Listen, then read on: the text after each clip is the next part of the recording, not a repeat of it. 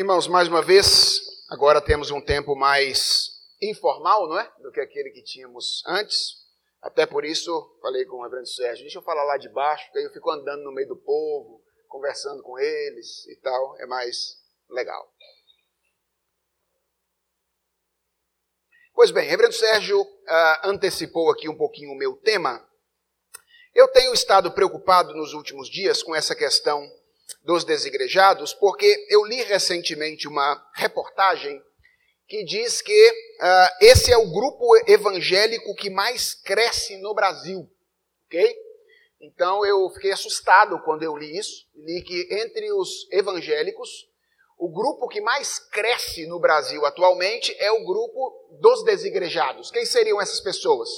Pessoas que se denominam cristãs, uh, denominam uh, servos de Jesus Cristo, mas que afirmam que é mais proveitoso viver a vida cristã fora do contexto da comunidade da fé. Então, eu tenho tentado estudar um pouquinho esse movimento, tentado delinear um pouco a teologia desse movimento. Eu devo escrever alguma coisa no futuro sobre esse assunto.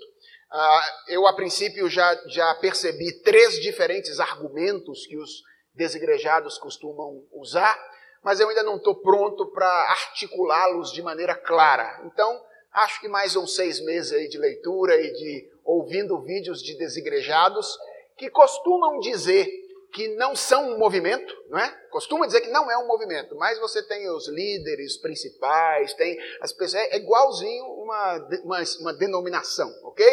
É, mesma coisa. Então você pode é, verificar isso depois. Eu vou pretendo escrever sobre isso. Hoje, o que eu quero é, é desbancar esse argumento central, é, discutir esse argumento central dos desigrejados, de que é possível servir a Cristo sem viver na companhia da igreja. Esse é o núcleo da argumentação é, da, dos desigrejados. Eles costumam dizer: olha, a igreja mais atrapalha do que ajuda a gente servir a Deus.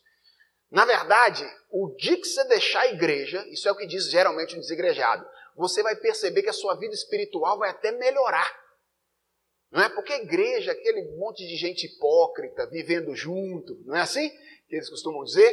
Você vai perceber que o dia que você deixar a igreja, então a sua, a sua vida espiritual vai melhorar. A pergunta que eu quero responder hoje à luz de um texto bíblico, e eu quero trabalhar com uma passagem específica é: é verdade que é possível servir a Cristo longe da sua igreja? Ou ainda mais, é verdade que a vida distante da igreja é mais significativa no que diz respeito à comunhão com Deus do que a vida na igreja?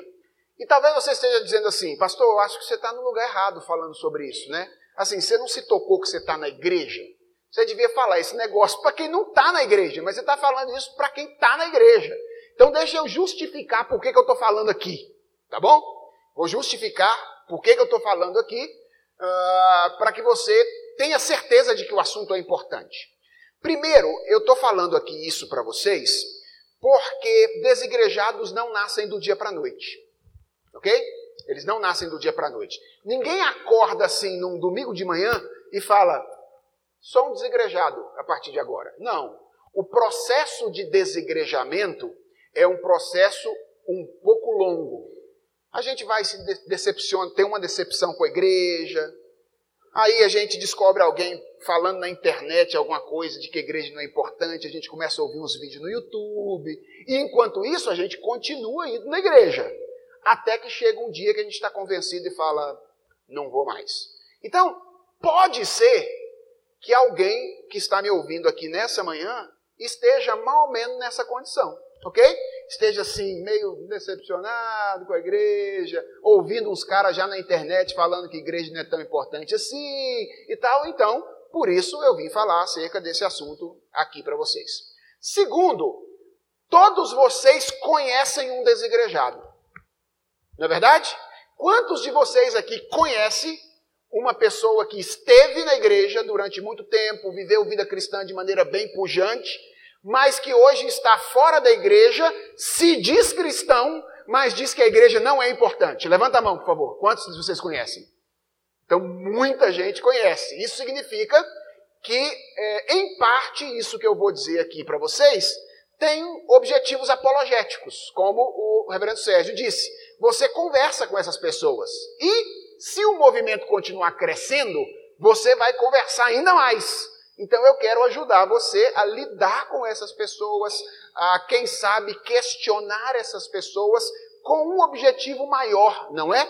O objetivo apologético nunca é ganhar um debate. O objetivo é ganhar um coração. Então a gente aprende a lidar com essas coisas com o objetivo de fazer com que aquelas pessoas sejam demovidas da sua, do seu posicionamento e compreendam a importância da igreja local. Em terceiro lugar, eu acho que é importante falar sobre isso, porque o fato de estarmos igrejados não significa que estejamos pelas razões corretas. Então isso é muito importante. Às vezes você está na igreja, mas nem sempre você está na igreja pelas razões corretas. Você diz assim, por que você está na igreja? Ah, pastor, eu sempre vim aqui, ó, desde que minha mãe, desde que eu nasci, já tem mais ou menos uns 30 anos, minha mãe sempre me trouxe para a igreja, então eu estou aqui. Ok?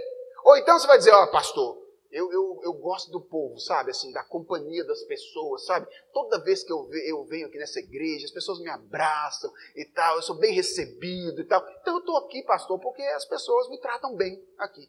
Vejam, essas pessoas estão na igreja, possivelmente elas não estão pensando em sair da igreja, mas uma está mais pela tradição, outra está mais por causa dos afetos. Ah, e a minha pergunta é: será que a razão pela qual nós deveríamos estar na igreja e valorizar a igreja é porque ela nos dá um ambiente afetivo, assim, de bem-estar, ou porque nós somos a terceira geração de presbiterianos na família e então a gente não quer desonrar a família, então a gente fica lá na igreja para manter a, a, dinastia não é? cristã na nossa, na nossa família? Então, por essas três razões, eu acho que o assunto é importante para nós. Eu sei, ele é importante para os outros também mas ele é importante para nós, porque a gente pode estar tá aí num processo de desigrejamento, a gente pode estar tá igrejado, mas sem compreender exatamente a razão pela qual deve estar, e a gente lida com pessoas que estão nessa situação o tempo inteiro. Então, o que nós vamos fazer é responder a essa pergunta: a igreja é ou não é importante na nossa relação com Deus? E como é que nós vamos fazer isso? Nós vamos responder através da análise de um texto bíblico da carta aos Efésios. Eu é, convido você a abrir então a sua Bíblia, na carta de Paulo aos Efésios, no capítulo 4. Efésios 4.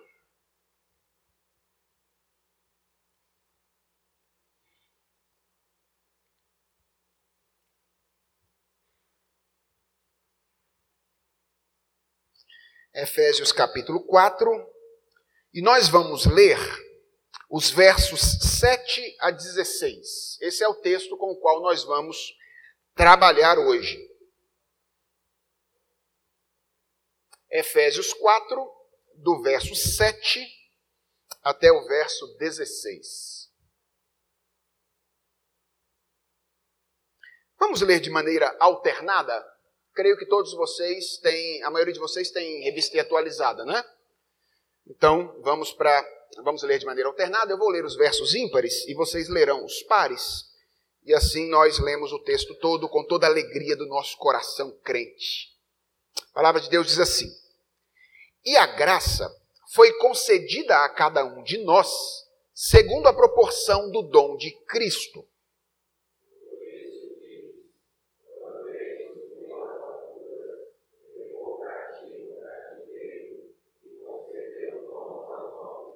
Ora, que quer dizer subiu, senão que também havia descido até as regiões inferiores da terra?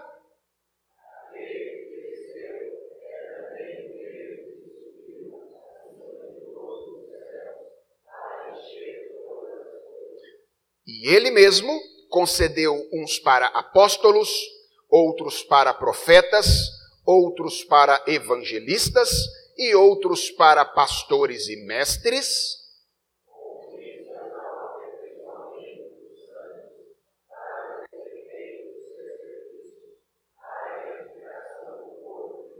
Até que todos cheguemos à unidade da fé e do pleno conhecimento do Filho de Deus, à perfeita varonilidade, à medida da estatura da plenitude de Cristo,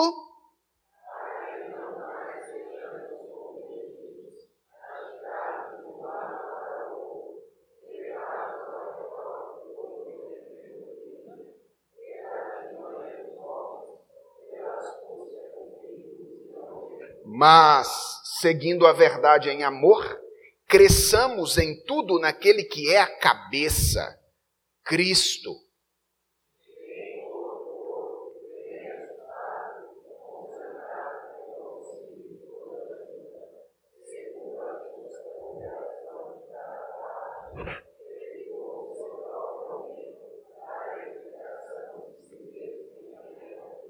Pois bem, primeiro desafio para tentar entender bem um texto é compreender o seu. Falem, gente, pode falar, fica com medo não. Contexto, ok? Esse, esse é o primeiro grande desafio.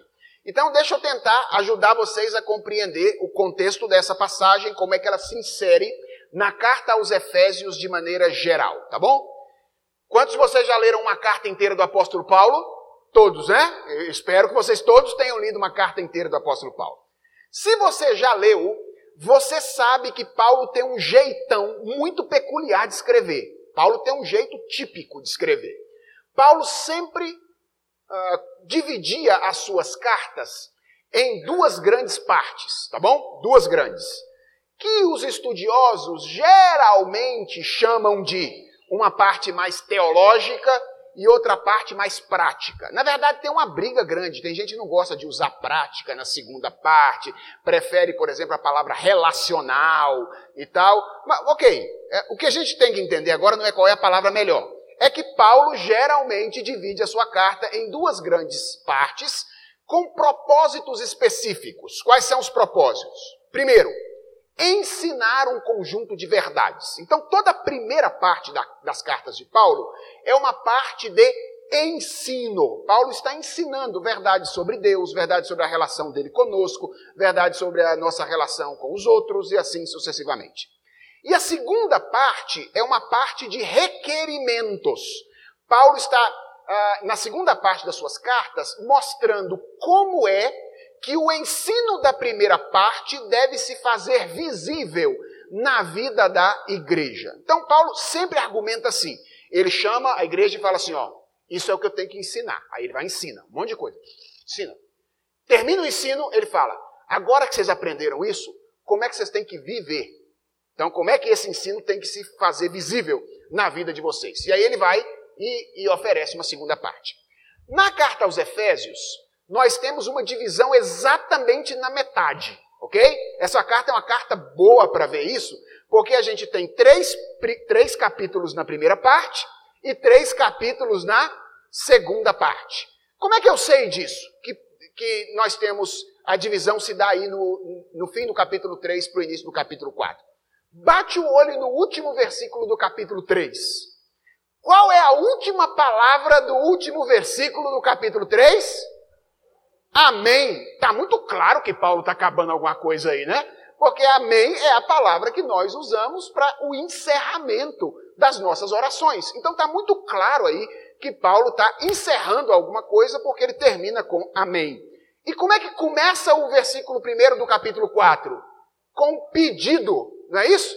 Rogo-vos, pois, ou seja, já que vocês aprenderam aquilo lá, então agora deixa eu fazer um pedido a vocês. Então veja, para entender bem o capítulo 4, nós teríamos que passar pelos três primeiros capítulos. Não temos tempo para fazer isso, ok? Agora, mas eu acho que vocês todos conhecem os três primeiros capítulos da carta aos Efésios e sabem que o que Paulo está fazendo nesses três primeiros capítulos é ensinar como a obra redentora de Deus em Cristo nos une, em primeiro lugar, a Ele e depois uns aos outros. Então, se eu tivesse que argumentar que, ou, ou sintetizar o argumento de Paulo nos três primeiros capítulos, eu diria: Paulo está ensinando como o Evangelho nos une a Deus em primeiro lugar, e como, tendo sido unidos a Deus, nós somos unidos uns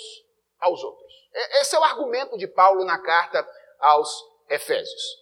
Ah, quando você é salvo, você tem uma relação com Deus, você é unido a Deus pela fé e você é unido aos seus irmãos. Ok?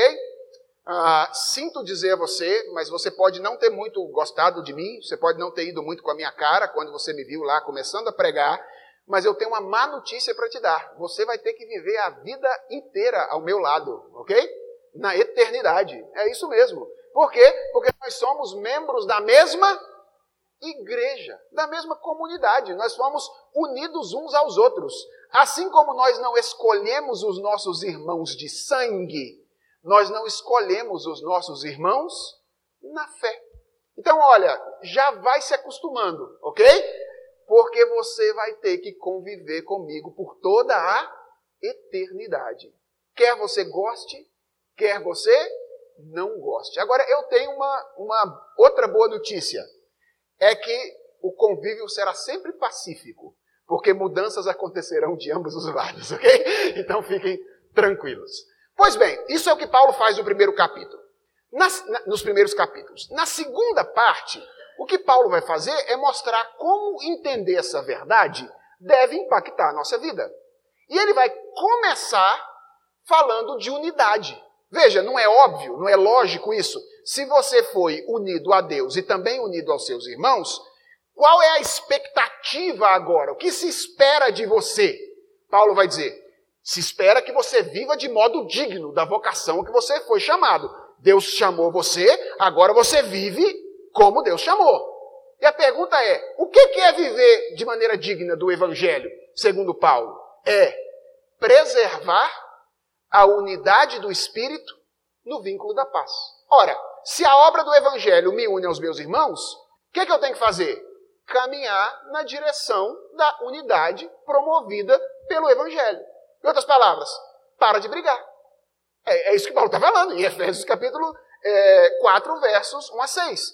Para de brigar. Não combina mais com a vida de um grupo de pessoas que já entendeu que o evangelho os une, uma vida marcada pela dissensão, pela facção, pela inveja, pela discórdia, pela, pela brigaiada, não combina mais. Então, entendeu? O evangelho uniu vocês uns aos outros. O que, que você faz agora? Qual é a resposta que você dá? Preserva a unidade do Espírito. Esse verbo é muito interessante, né? Não é criar unidade. Não é a gente que cria a unidade. É o Espírito que cria. A gente faz o quê? Preserva a unidade. Então, Paulo vai mostrar isso. E no, no, verso 7, ou a partir do verso 7 até o verso 16, que é o texto que nós lemos, Paulo vai falar de uma segunda aplicação necessária que tem a ver com o serviço. Lembra? O evangelho une a Deus e ao próximo. A resposta exigida pelo evangelho à união com o próximo é a preservação da unidade. E a resposta exigida pelo evangelho à nossa união com Deus é que nós sirvamos a Deus da maneira como nós devemos fazer. E Paulo vai tratar então, em Efésios 4, do verso 7 até o verso 16, basicamente de serviço. O que Paulo está querendo ensinar nesses versículos é: você que foi alcançado pela graça de Deus e unido a Ele pelo Evangelho, precisa viver servindo a Deus no contexto da comunidade. E o ponto que eu quero mostrar para vocês hoje é que Paulo vai demonstrar na sua argumentação em Efésios 4, de 7 a 16, que a igreja, esta é a lição. Então, se você estiver anotando, esta é a lição. A igreja não é um acessório no projeto de Deus, mas ela é um, um meio necessário para que o projeto de Deus seja alcançado. Essa é a lição que Paulo vai ensinar aqui e que eu quero compartilhar com vocês nessa manhã. A igreja não é um acessório para o cumprimento do bom plano de Deus em nós. A igreja é necessária para que o bom plano de Deus na nossa vida se cumpra. Como é que nós vamos ver isso? Nós vamos ver isso em quatro pontos diferentes, tá? Então quero mostrar a você quatro lições relacionadas que o apóstolo Paulo dá nesta passagem, que vão, que vão nos conduzir à ideia ou à verdade de que sem igreja o projeto de Deus na nossa vida não pode se cumprir.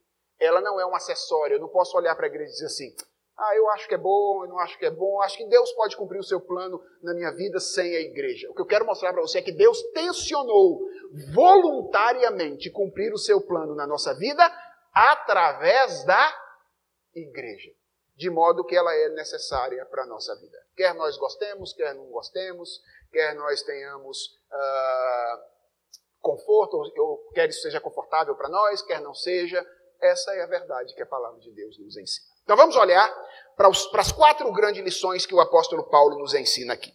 A primeira lição importante que você precisa compreender se quiser entender a passagem é que ah, Deus possui um propósito. Deus tem um alvo para a vida dos seus filhos. Deus tem um alvo. Todos nós aqui temos alvos para a nossa vida, ok? Todos nós. Uh, ter um alvo para a vida é tanto alguma coisa inevitável quanto alguma coisa boa. Quando alguém perde um propósito para a vida, um alvo para a vida, qual é a tendência dele? A tendência dele é tirar a vida. Ele perde a razão de viver. Todos nós estabelecemos alvos para a nossa vida. Então, por exemplo, algumas pessoas podem viver com o objetivo de deixar o nome registrado na história. Ok? Veja, nem sempre a gente está consciente dos nossos alvos, mas todos nós os temos. Alguém pode viver para deixar o nome registrado na história. Olha, eu estou vivendo de tal modo que eu quero me tornar nome de praça. Ok? Não, eu quero me tornar nome de rua. Ou, ou então, se não der para me tornar nome de praça e nome de rua, nome de sala de escola dominical já está bom, ok? Nome de sala de escola dominical, já, já, já tá legal. É isso, tem gente que vive com o objetivo de eternizar o seu próprio nome na história. Outras pessoas vivem para desfrutar da maior quantidade de conforto e prazer que ele puder na vida. Olha, eu não, não vou nem ligar se eu não virar nome de classe colonial, nome de rua, nome de praça. Mas o dia que estiverem chorando no meu caixão, eles vão poder dizer: esse viveu. esse viveu. E o que, que isso significa? Esse aproveitou a vida. Esse desfrutou de conforto. Esse desfrutou de prazer. E esse viveu. Tem gente que não vive para si, vive para os outros. Mulheres são especialistas em dizer isso, principalmente quando elas ficam um pouco mais velhas. Não, não, mulheres não ficam velhas, mais experientes, ok? Principalmente depois, quando elas ficam mais experientes, ok? Elas dizem, pastor, eu não vivo para mim mesmo, eu vivo para os meus filhos. Não é assim? Ou então, eu vivo para os meus netos, pastor. Eu não vivo para mim, eu vivo para os meus netos. Todos nós temos alvos para a nossa vida. Conscientes ou inconscientes. O meu ponto com vocês aqui na primeira lição é que Paulo deixa claro aqui em Efésios 4 que na qualidade de nosso Criador e na qualidade de nosso Redentor, Deus também tem alvos para nós. Ele nos criou, ele nos salvou e ele fez isso com um propósito. Por que é importante compreender isso? Porque quanto mais afinados estiverem os meus alvos com os alvos de Deus, melhor para mim.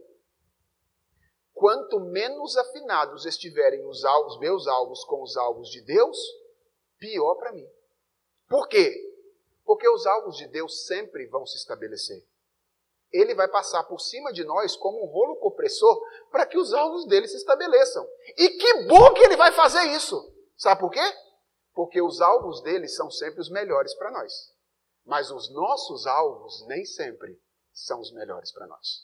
Então a pergunta é: qual é o alvo de Deus? Quando Deus criou você e quando Deus salvou você, ele fez isso com que objetivo? Paulo tem um versículo aí que começa com uma cláusula de finalidade, não tem? Qual é o versículo? Aqueles que são bons de matemática, pode dizer, qual é a causa de finalidade aí. É o 14. Não é isso? O que, é que diz o verso 14? Vocês podem ler juntos comigo? Leiamos. Para que não mais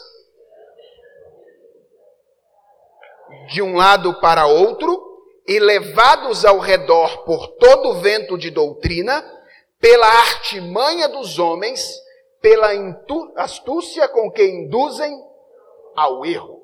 Qual é o alvo de Deus segundo o apóstolo Paulo aqui? Em uma palavra, vamos, vamos tentar resumir o alvo do apóstolo Paulo aqui em uma palavra? Como? Amadurecimento. Isso, eu acho que o erro tem a ver com isso, exatamente. Mas o alvo de Deus, segundo o apóstolo Paulo aqui, é a maturidade. Deus nos criou para que nós fôssemos um ser humano perfeito, conforme a imagem do seu filho, e Deus nos redimiu com o mesmo objetivo, para que nós fôssemos conformes à imagem de Cristo Jesus, para que nós nos tornássemos pessoas maduras. Então, bota isso na sua cabeça. Bota isso no seu coração. O alvo de Deus para você é que você seja uma pessoa madura. E o dia que você entender isso, você vai entender bem outros textos bíblicos. Porque às vezes a gente diz assim, pastor, eu não entendo esse negócio de Romanos 8, 29 e 30 aqui. Diz, todas as coisas colaboram para o bem daqueles que amam a Deus. Mas eu olho para a minha vida lá, a coisa não está muito boa não, pastor. Sim, é o seu critério do alvo que está com problema. É que você está trabalhando com o alvo do conforto e do prazer.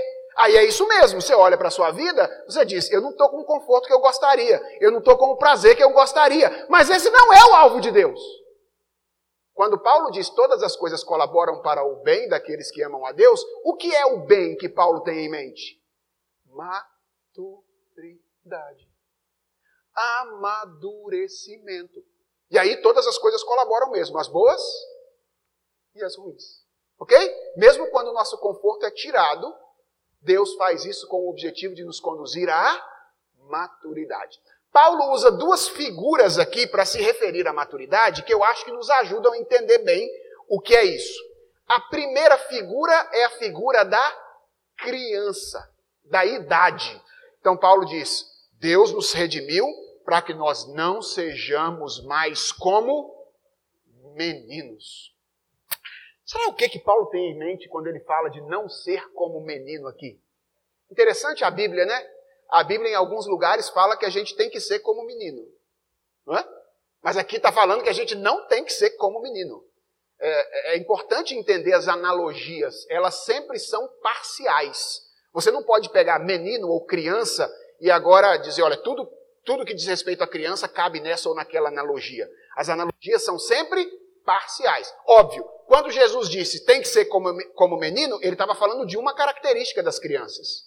Quando Paulo está dizendo não sejam como meninos, ele está falando de outra característica das crianças. E o que, que Paulo tem em mente aqui? Eu creio que o que Paulo tem em mente aqui é a inconstância infantil. Vocês já perceberam como é que crianças são inconstantes? Aqueles que têm filhos sabem do que eu estou falando. Crianças têm brinquedos preferidos alterados de 30 em 30 minutos. Não é verdade? Esse é o meu brinquedo preferido. Até daqui a pouco. Daqui a pouco aquele brinquedo já está de lado e outro brinquedo é o brinquedo preferido. Crianças têm melhores amigos alterados do dia para o outro. Não é verdade? Num dia seu filho chega na escola e fala: Fulano é minha melhor amiga. Aí você fala, nossa, que legal, minha filha. No outro dia ela já é inimiga e a outra que era inimiga ontem já é a melhor amiga hoje. Né, se você tem filhos, você sabe, crianças são inconstantes. Quando Paulo está falando aqui da maturidade e dizendo não sejamos como crianças, o que Paulo tem em vista é exatamente essa constância que Deus quer nos dar na relação com Ele. Porque tem muito crente que é assim também, inconstante, não é verdade? Nós somos assim. Tem dia que a gente quer orar. Né? Depois que a gente sai de domingo, assim, à noite da igreja, aí chega de segunda de manhã e fala: Olha, eu acho que eu preciso ser mais responsável na minha devocional. Todos os dias de manhã agora eu vou acordar, a primeira coisa que eu vou fazer é orar. Quantos dias dura isso aí? Quantos dias, irmãos, dura isso aí?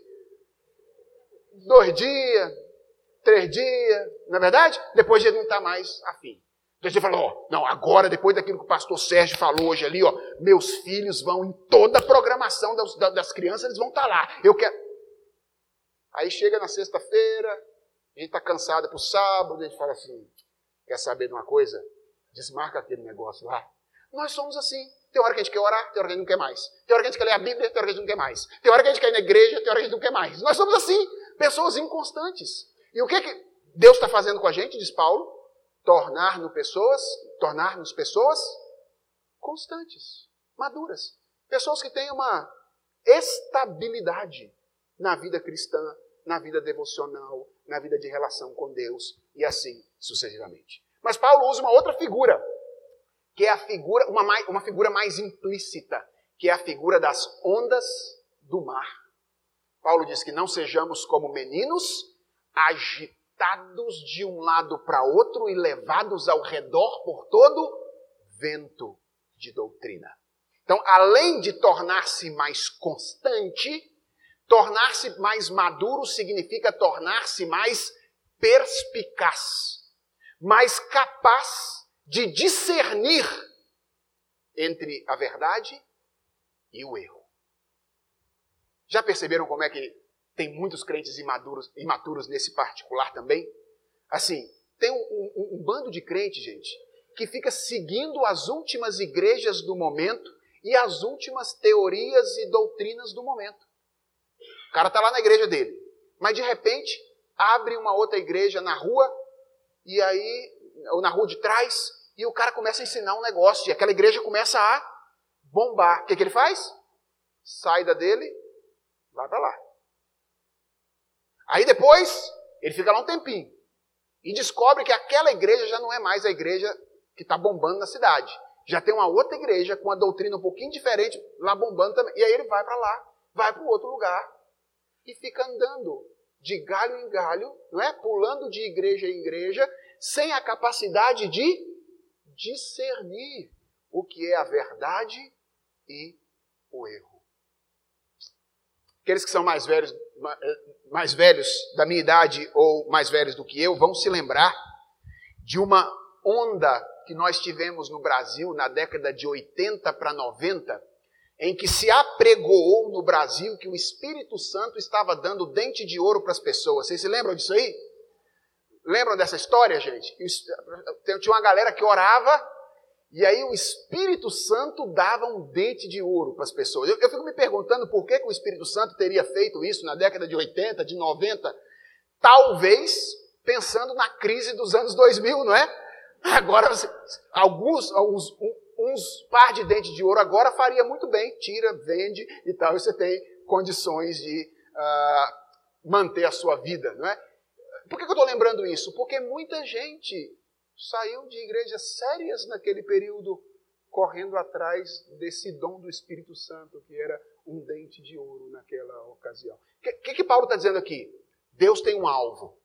Quando Deus criou a gente e salvou a gente, Ele salvou a gente com um objetivo. Qual é? Tornar-nos pessoas maduras. O que isso significa? Duas coisas. Que nós tenhamos constância na vida cristã e que nós sejamos pessoas perspicazes, capazes de discernir entre a verdade e a mentira. Esse é o alvo de Deus, ok? A segunda lição que eu creio é importante aprendermos se queremos entender bem esse texto é que Deus não tem apenas os fins, os objetivos, mas Ele também tem os meios através dos quais esses fins são alcançados. Então, essa é a segunda coisa que eu acho Paulo mostra para nós aqui. Então, Deus não tem apenas o lugar onde Ele quer que a gente chegue. Deus tem as estações pelas quais nós precisamos passar para chegar até lá. Ok? Por que, isso é importante? Porque tem muita gente que quer os alvos de Deus, mas quer os alvos de Deus atingidos, atingidos pelos seus próprios meios. Isso acontece com frequência. Por exemplo, tem muita gente que quer se tornar madura através da oração dos outros. Já viu isso? Ô reverendo, ora por mim, viu? E oração de pastor vale mais, não é verdade? Primeiro de pastor, depois de presbítero, depois de diácono, depois dos irmãos na fé, ok? E a doutrina da, do sacerdócio universal dos crentes foi embora, né? Mas é assim, pastor, ora por mim. Ele mesmo não ora. Irmão, deixa eu dizer uma coisa para você. É bom nós orarmos uns pelos outros. Coisa legal, boa. Mas se você não orar, você não vai ser maduro nunca. As pessoas podem orar por você, mas você precisa orar. Outras pessoas acham que isso, a maturidade pode ser alcançada, né, o alvo de Deus, através da dependência a determinados líderes religiosos. Não é?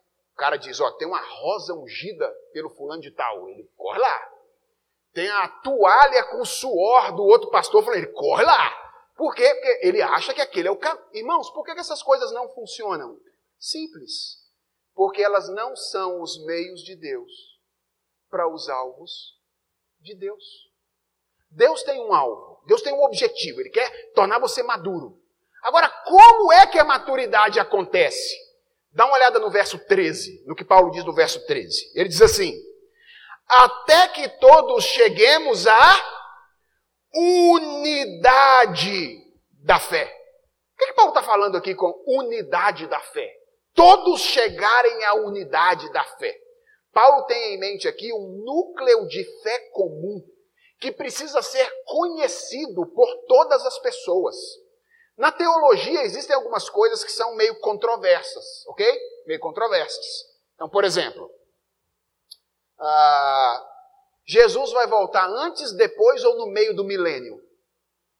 Essa é uma coisa controversa, não é? Os, os estudiosos discutem muito isso.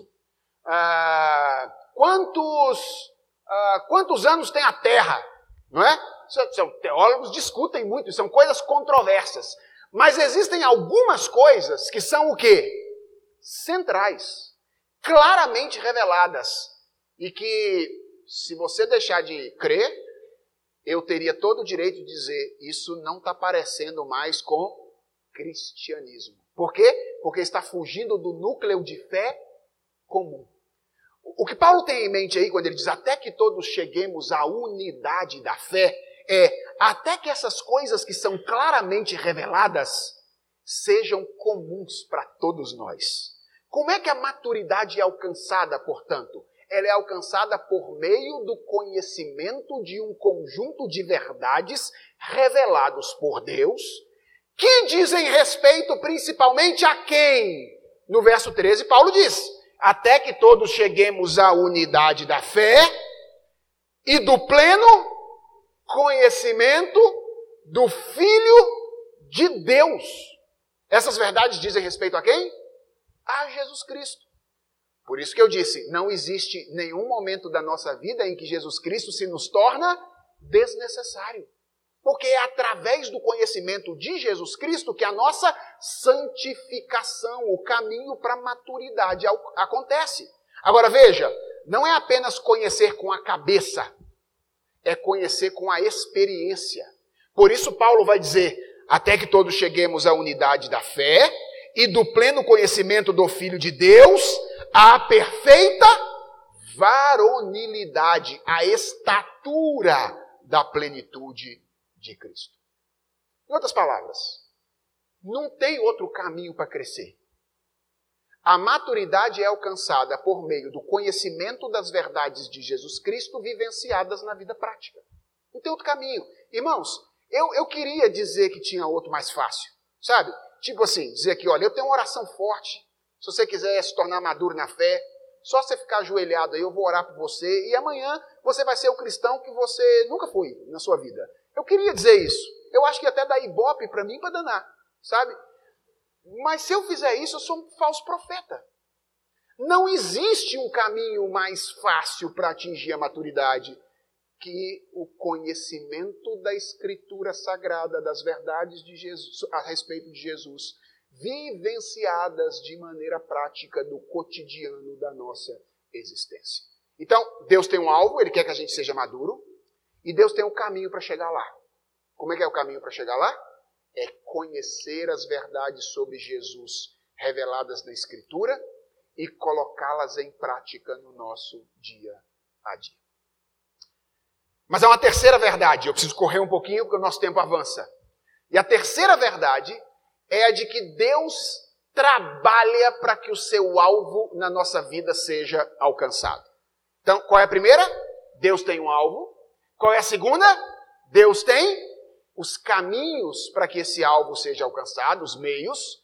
Terceiro, Deus trabalha para que esse alvo seja alcançado na nossa vida. Irmãos, aqui nós temos uma das mais significativas diferenças entre o Evangelho e outras propostas de relação com Deus. Sabe qual é a mais significativa diferença? É que as outras dizem assim: tem um alvo, vai lá. Tem um alvo, tem um caminho, corre para lá. O Evangelho não fala primeiramente daquilo que nós temos que fazer. O Evangelho fala daquilo que Deus faz para que nós sejamos habilitados a fazer aquilo que Ele quer que a gente faça. É, muda tudo. O Evangelho não é sobre tem um caminho, tem um meio, vai sozinho para lá. O Evangelho é sobre existe um caminho, existe um meio e Deus vai pegar na sua mão para conduzir você até lá. É muito mais consolador isso, não é? Porque a gente sabe que quando a gente tem um caminho, tem um alvo e alguém diz para a gente vai, a gente não consegue ir. Então, o Evangelho fala do que Deus faz para que esse alvo seja alcançado. Isso vai ser muito importante para a gente entender o meu ponto aqui. Veja, o verso 7 vai começar falando acerca de uma graça que foi concedida. Deus concedeu uma graça. Daqui a pouco nós vamos falar sobre o que é isso, tá? O verso 8 fala sobre um cativeiro do qual nós fomos libertos. Olha que interessante. Tem uma maturidade para ser alcançada, mas como é que o caminho para essa maturidade começa? Começa com a obra de Deus em nosso favor, nos livrando do cativeiro do pecado para que nós possamos crescer na fé. Então, aqui Paulo está falando de tudo aquilo que Deus faz na história, através de Jesus Cristo, através do Espírito Santo. Ele vai falar depois que ele concedeu o quê? Dons. Prese... Olha que palavras interessantes graça, o cativeiro, libertação, dons. Deus trabalhando na história, livrando a gente do cativeiro, concedendo a gente graça, entregando a nós presentes, dons. Deus agindo em nosso favor historicamente. Agora preste atenção. Quando chega no verso 11 e no verso 12, Paulo vai enfatizar que Deus continua trabalhando. Onde? Não mais na história através da ação de Cristo e do Espírito Santo, mas através daquilo que ele faz na vida da sua igreja. Paulo vai dizer: olha, ele, aquele que se encarnou, que se entregou, que morreu por nós, que enviou o Espírito, que deu dons espirituais, ele vai dizer no verso 11: Ele mesmo, que fez tudo isso lá, fez o que agora? E esse é o meu ponto aqui. Ele concedeu uns para apóstolos, outros para profetas, outros para pastores e outros para evangelistas e mestres. De quem Paulo está falando aqui? Vamos pensar um pouquinho? Paulo está falando dos apóstolos contemporâneos, não é isso? Sim ou não? Esses apóstolos aqui, ele concedeu uns para, uns para apóstolos. Ele está falando dos apóstolos que abrem a igreja o tempo inteiro por aí, é isso? Claro que não. Paulo está falando dos homens que Jesus Cristo chamou, que conviveram com ele com o objetivo de registrar a revelação. Então, Jesus Cristo, lembra, ele tem um alvo. Qual é o alvo? Conduzir as pessoas à maturidade. Ele tem um meio. Qual é o meio? O conhecimento das verdades a respeito dele vivenciadas na prática. E o que, que ele fez na história? Ele chamou uns camaradas e botou do lado dele e falou assim: vocês vão andar do meu lado, depois vocês vão dar continuidade ao meu ministério, que está registrado no livro de Atos dos Apóstolos, e essas pessoas são a, o fundamento sobre o qual a igreja está sendo edificado fundamento dos apóstolos, porque foram eles que registraram a palavra de Deus. Como é que você conhece as verdades sobre Jesus Cristo hoje? Por meio de um livro. Que foi escrito por quem? Por esses homens, os apóstolos. Mas veja como Deus é bondoso pra, com a igreja. Ele não deu só apóstolos, ele deu também profetas. E quem são essas pessoas? Qual é a grande característica do profeta? É que ele prevê o futuro. É isso? Não? Qual é a, a, a palavra-chave do profeta na Bíblia? Assim diz o Senhor. Profetas são aquelas pessoas que, tendo recebido o texto registrado pelos apóstolos, eles anunciam a vontade de Deus às pessoas. Mas Deus deu também evangelistas Gente com uma capacidade absurda de comunicar o evangelho para pessoas que não conhecem a fé cristã. Possivelmente você foi alvo de algum evangelista um dia. Eu conheço pessoas assim. Pessoas, por exemplo, que têm o evangelismo tão, tão na veia, a necessidade de comunicar o evangelho para as pessoas, que alguém senta do lado dele no ônibus e pergunta quantas horas, ele vai falar, dez minutos você aceitar Jesus, senão você vai para o inferno. É, é, assim, gente que tem, tem isso na veia. Não é? Tem isso na veia. Quer comunicar o evangelho, recebeu o dom para fazer esse movimento. E Paulo diz: ele concedeu além de apóstolos, além de profetas, além de evangelistas, pastores e mestres. E tem uma briga teológica homérica para saber se Paulo está falando de uma função só, de duas funções, e eu não vou cair na bobeira de resolver o problema aqui com vocês hoje, não é? Ah, o que me interessa é que essa figura ou essas figuras são as pessoas que ensinam e encaminham as pessoas ao conhecimento de Deus. Perceba a lógica de Paulo. Paulo está dizendo assim: Deus tem um plano, que é conduzir as pessoas à maturidade. O caminho através do qual a maturidade é alcançado é o conhecimento das verdades a respeito de Jesus. E o que, que Deus fez historicamente? Deus proporcionou a possibilidade de crescimento, tirando-nos do cativeiro. Se nós tivéssemos ficado lá, nós não íamos crescer nunca, ok?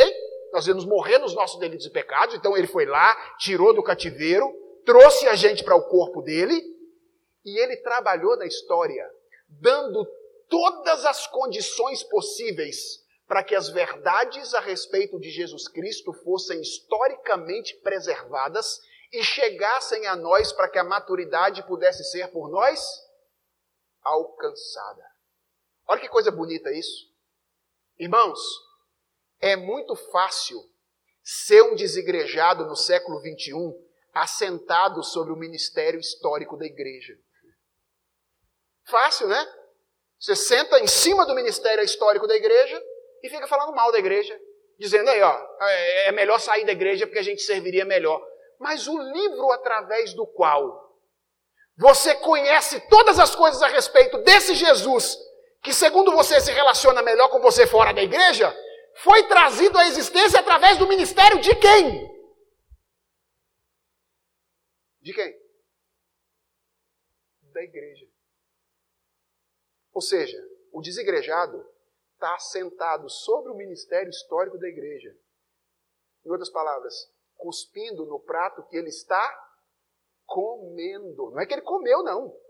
É que ele está comendo. Porque ele só pode conhecer as verdades reveladas a respeito de Jesus Cristo, porque Deus, historicamente, ajuntou um povo, um grupo de pessoas que tem os seus problemas, tem os seus defeitos, tem as suas dificuldades, mas historicamente, de alguma forma, recebeu a revelação do Senhor. Lá atrás, os apóstolos, proclamou esta revelação do Senhor e fez com que ela fosse preservada historicamente do século I da era cristã até o século XXI, que é o século no qual nós estamos. Veja, Deus trabalhando historicamente para que eu e você pudéssemos ser pessoas maduras. Você já pensou nisso, meus irmãos? Já pensaram nisso? Às vezes a gente olha para a obra de, de Deus, né? E a gente diz assim: Deus me amou. Aí a gente olha para a cruz do Calvário, a gente olha para a obra do Espírito Santo, e é verdade, essas são evidências muito claras do amor de Deus. Mas tem mais. Deus movimentou a história para que o livro dele pudesse chegar na sua mão. E Deus deu a esse povo que se reúne com você gente que se afadiga no ensino da palavra, no estudo da palavra. Para quê? Para chegar todos os domingos aqui e fazer o quê?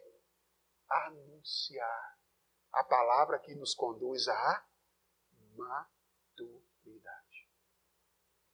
Por isso que a igreja não é um acessório. Sem a igreja, o projeto de Deus não poderia ser cumprido tal qual ele desenhou. Tal qual ele desenhou, viu? Ele poderia usar outros caminhos, mas aprove a ele usar a igreja para que isso acontecesse. De modo que não existe verdadeira maturidade espiritual senão construída por uma vida comunitária, vivida na companhia daqueles que amam ao Senhor Jesus Cristo. Então, aqui nós temos três lições, ok? Deus tem um alvo, Deus tem os meios para que o alvo seja atingido, e Deus está trabalhando na história para que esse alvo seja alcançado. Mas agora tem último, a última lição para encerrarmos a nossa aula desta manhã. O Deus que está trabalhando deseja que nós trabalhemos também para que essa maturidade seja alcançada. Então, existe algo que nós também precisamos fazer. É claro, eu estou pressupondo aqui que estamos falando do, do processo de santificação, ok?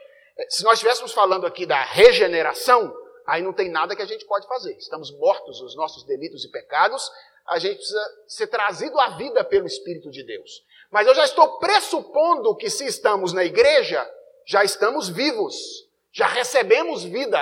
Então agora o apóstolo Paulo diz: você tem que fazer alguma coisa também para que esse esse projeto de Deus se cumpra. E a pergunta é: o que nós temos que fazer? Não é? Os dois últimos versículos deixam isso muito claro. Paulo diz aí: mas seguindo a verdade em amor, olha que interessante, tem um imperativo aí, tá vendo como é que a gente tem que fazer alguma coisa?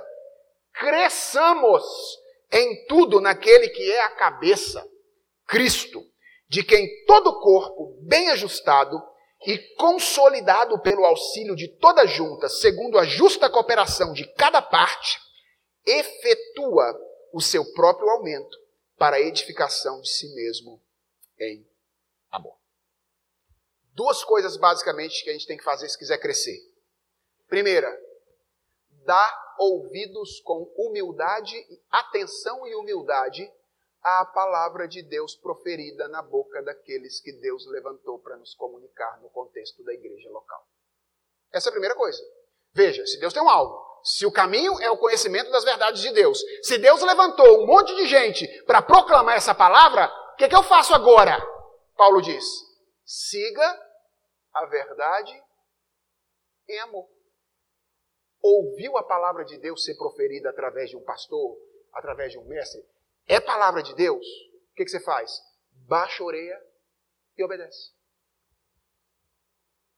E por que, que eu estou dizendo isso? Porque a gente tem a tendência de receber a palavra de Deus para discutir e não para obedecer.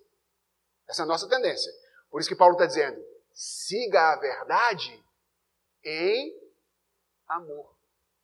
Não, não com constrangimento, mas siga a verdade desejando segui-la. Irmãos, eu, eu sei, eu falo na qualidade de pregador, né? Eu prego mais do que ouço mensagens. Aí você está olhando e fala, ah, também é fácil, né? Você não, você não ouve os pastores? Irmãos, eu sei. A dinâmica que Deus criou para que isso acontecesse é uma dinâmica que nos humilha. Não é verdade? Não é uma dinâmica que nos humilha? Porque veja, eu sou um homem como vocês mesmo. Sujeito às mesmas fraquezas e falhas. E Deus chamou esse homem para proferir a palavra dele. E vocês têm que ouvir e fazer o quê? Obedecer. É isso. Humilhante, não é? Mas é isso. Esse é o projeto de Deus. Deus fez assim. Nós ouvimos a palavra de Deus na boca de homens imperfeitos que foram chamados por Deus e nós recebemos essa palavra como autoridade que procede de Deus. Não para dizer, olha, isso eu aceito. Essa metade aqui foi boa para mim.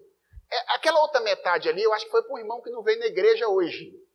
O pastor devia ter pregado isso na semana que vem, que ele virá. Esse pedaço aqui foi para mim, essa parte do consolo aqui, do conforto, ó, isso aqui mexeu com o meu coração. Agora, aquela exigência ali, ó, aquela ali era para o irmão que não veio hoje. Ok? Que a gente faz isso, né? A gente compartimenta a palavra de Deus, a gente recebe para discutir a palavra de Deus. E Paulo está dizendo: você quer se tornar maduro? Você entendeu o que Deus está fazendo na história? Ele deu um livro, ele levantou homens para ensinar sobre esse livro. Esse é o caminho para que você atinja a maturidade. Então o que, que você faz, meu filho? Ouve e obedece. É isso.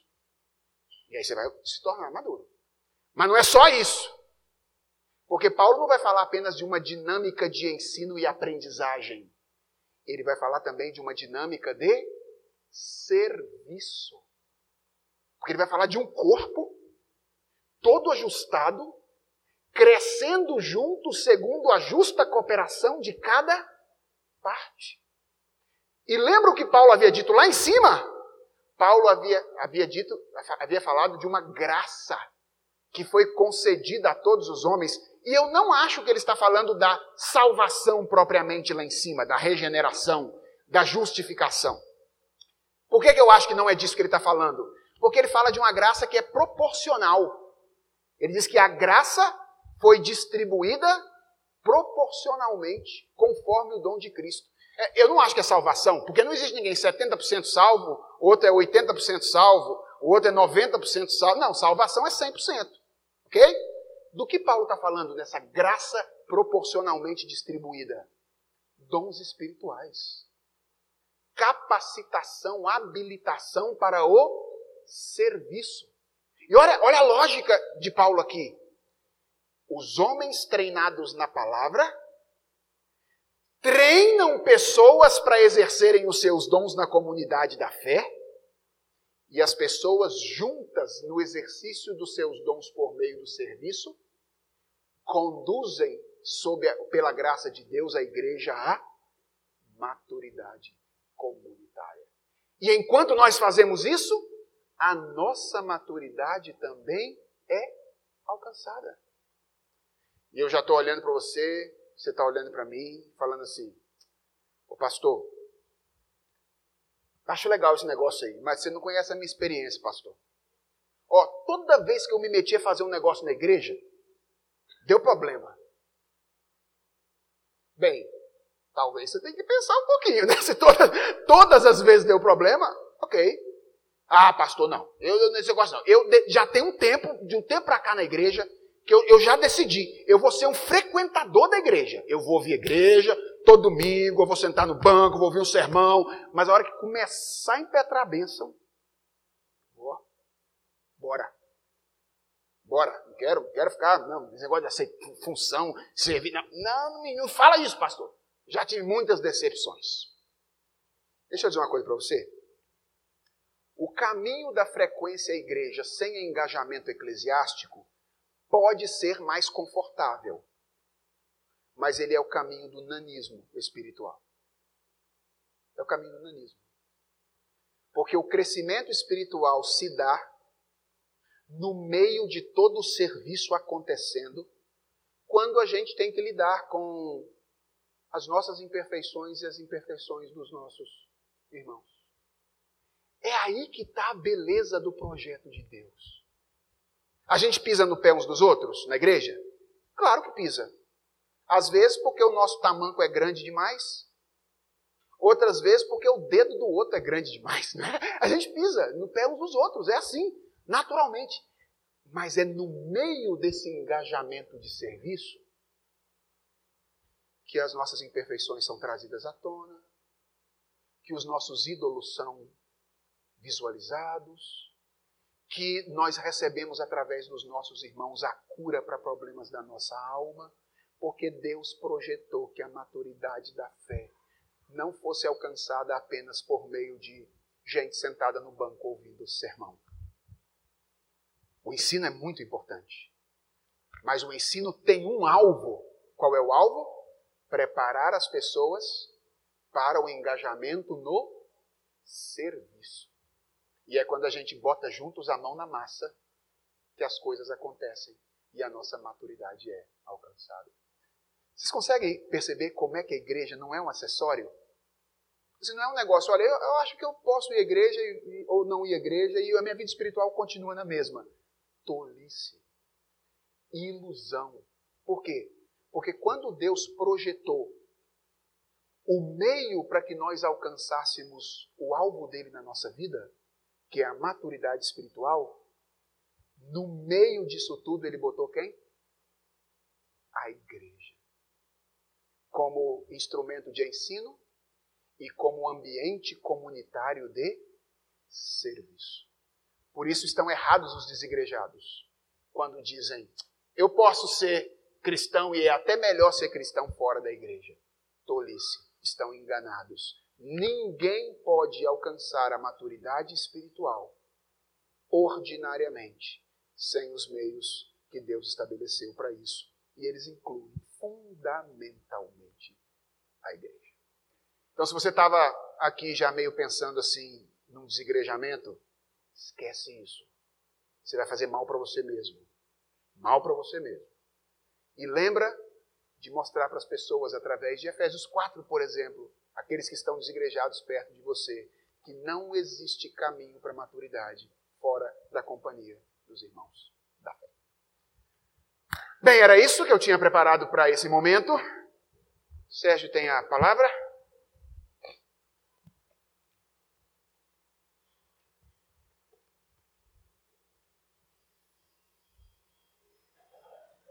É mais que britânico, é antes do perfeito, britânico. Perfeito. O britânico seria parar na hora, parou um minuto antes. É, nós somos muito agradecidos ao reverendo professor, doutor, pastor. Você tem várias coisas aí, né? Nessa caminhada, né? Felipe Fontes, agradecidos, nós pensávamos nisso mesmo, em dedicar esse tempo de aula em conjunto a estudar coisas importantes mesmo para a nossa vida, para o nosso contexto atual. Agradecer a ele, a Lenice, as crianças que estão aqui conosco. E louvar a Deus pela vida do irmão, ministério do irmão, serviço, dedicação, por amor a Cristo e sua igreja. Obrigado, Sérgio. Obrigado. Com toda a sinceridade. Nós estamos encerrando então. Vou pedir ao presbítero Solano fazer uma oração. Nós somos uma igreja de oração. Vocês viram quantas vezes nós oramos? Desde o começo do culto até agora. Vem aqui, presbítero. Ah, sim, o microfone está chegando. Ok. Com a oração do presbítero Solano, então, nós encerraremos a escola bíblica dominical, convidando você, se pensava em ficar em casa hoje à noite, mude já seu pensamento. Venha à igreja, vamos adorar juntos com o povo. Melhor ainda, chama um desigrejado. Rapaz, isso vai ser ótimo na semana. Quando o Felipe editar essa pregação e essa aula, compartilha, sem medo.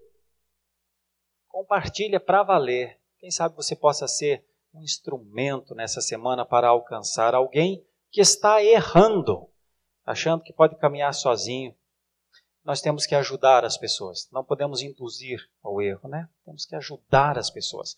Não faça isso por soberba, porque você está na igreja. Faça isso por compaixão. Faça isso como um cristão faz, com espírito cristão. Ajude.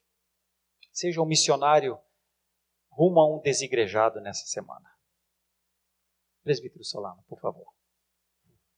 Somos gratos, Senhor, pela fiel exposição da tua palavra e o vimos em duas ocasiões nesta manhã.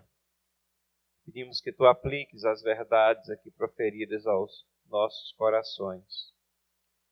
É, Conscientiza-nos de tudo aquilo que foi pregado.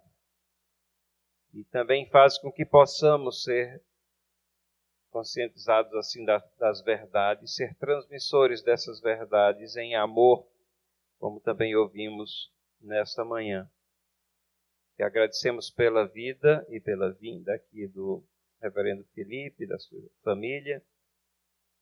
Pedimos que tu continues abençoando a ele e a esta igreja nossa aqui, que o acolhe nesta manhã e que tem é, tantos planos e projetos e situações que precisam ser concretizadas e delineadas à frente. Pedimos a tua bênção para aqueles que estão no pastorado desta igreja e na sua liderança também, para que o teu povo continue a ser alimentado e trilhando passos firmes e seguros debaixo da orientação da tua palavra. Dá-nos uma semana abençoada, em nome de Jesus. Amém.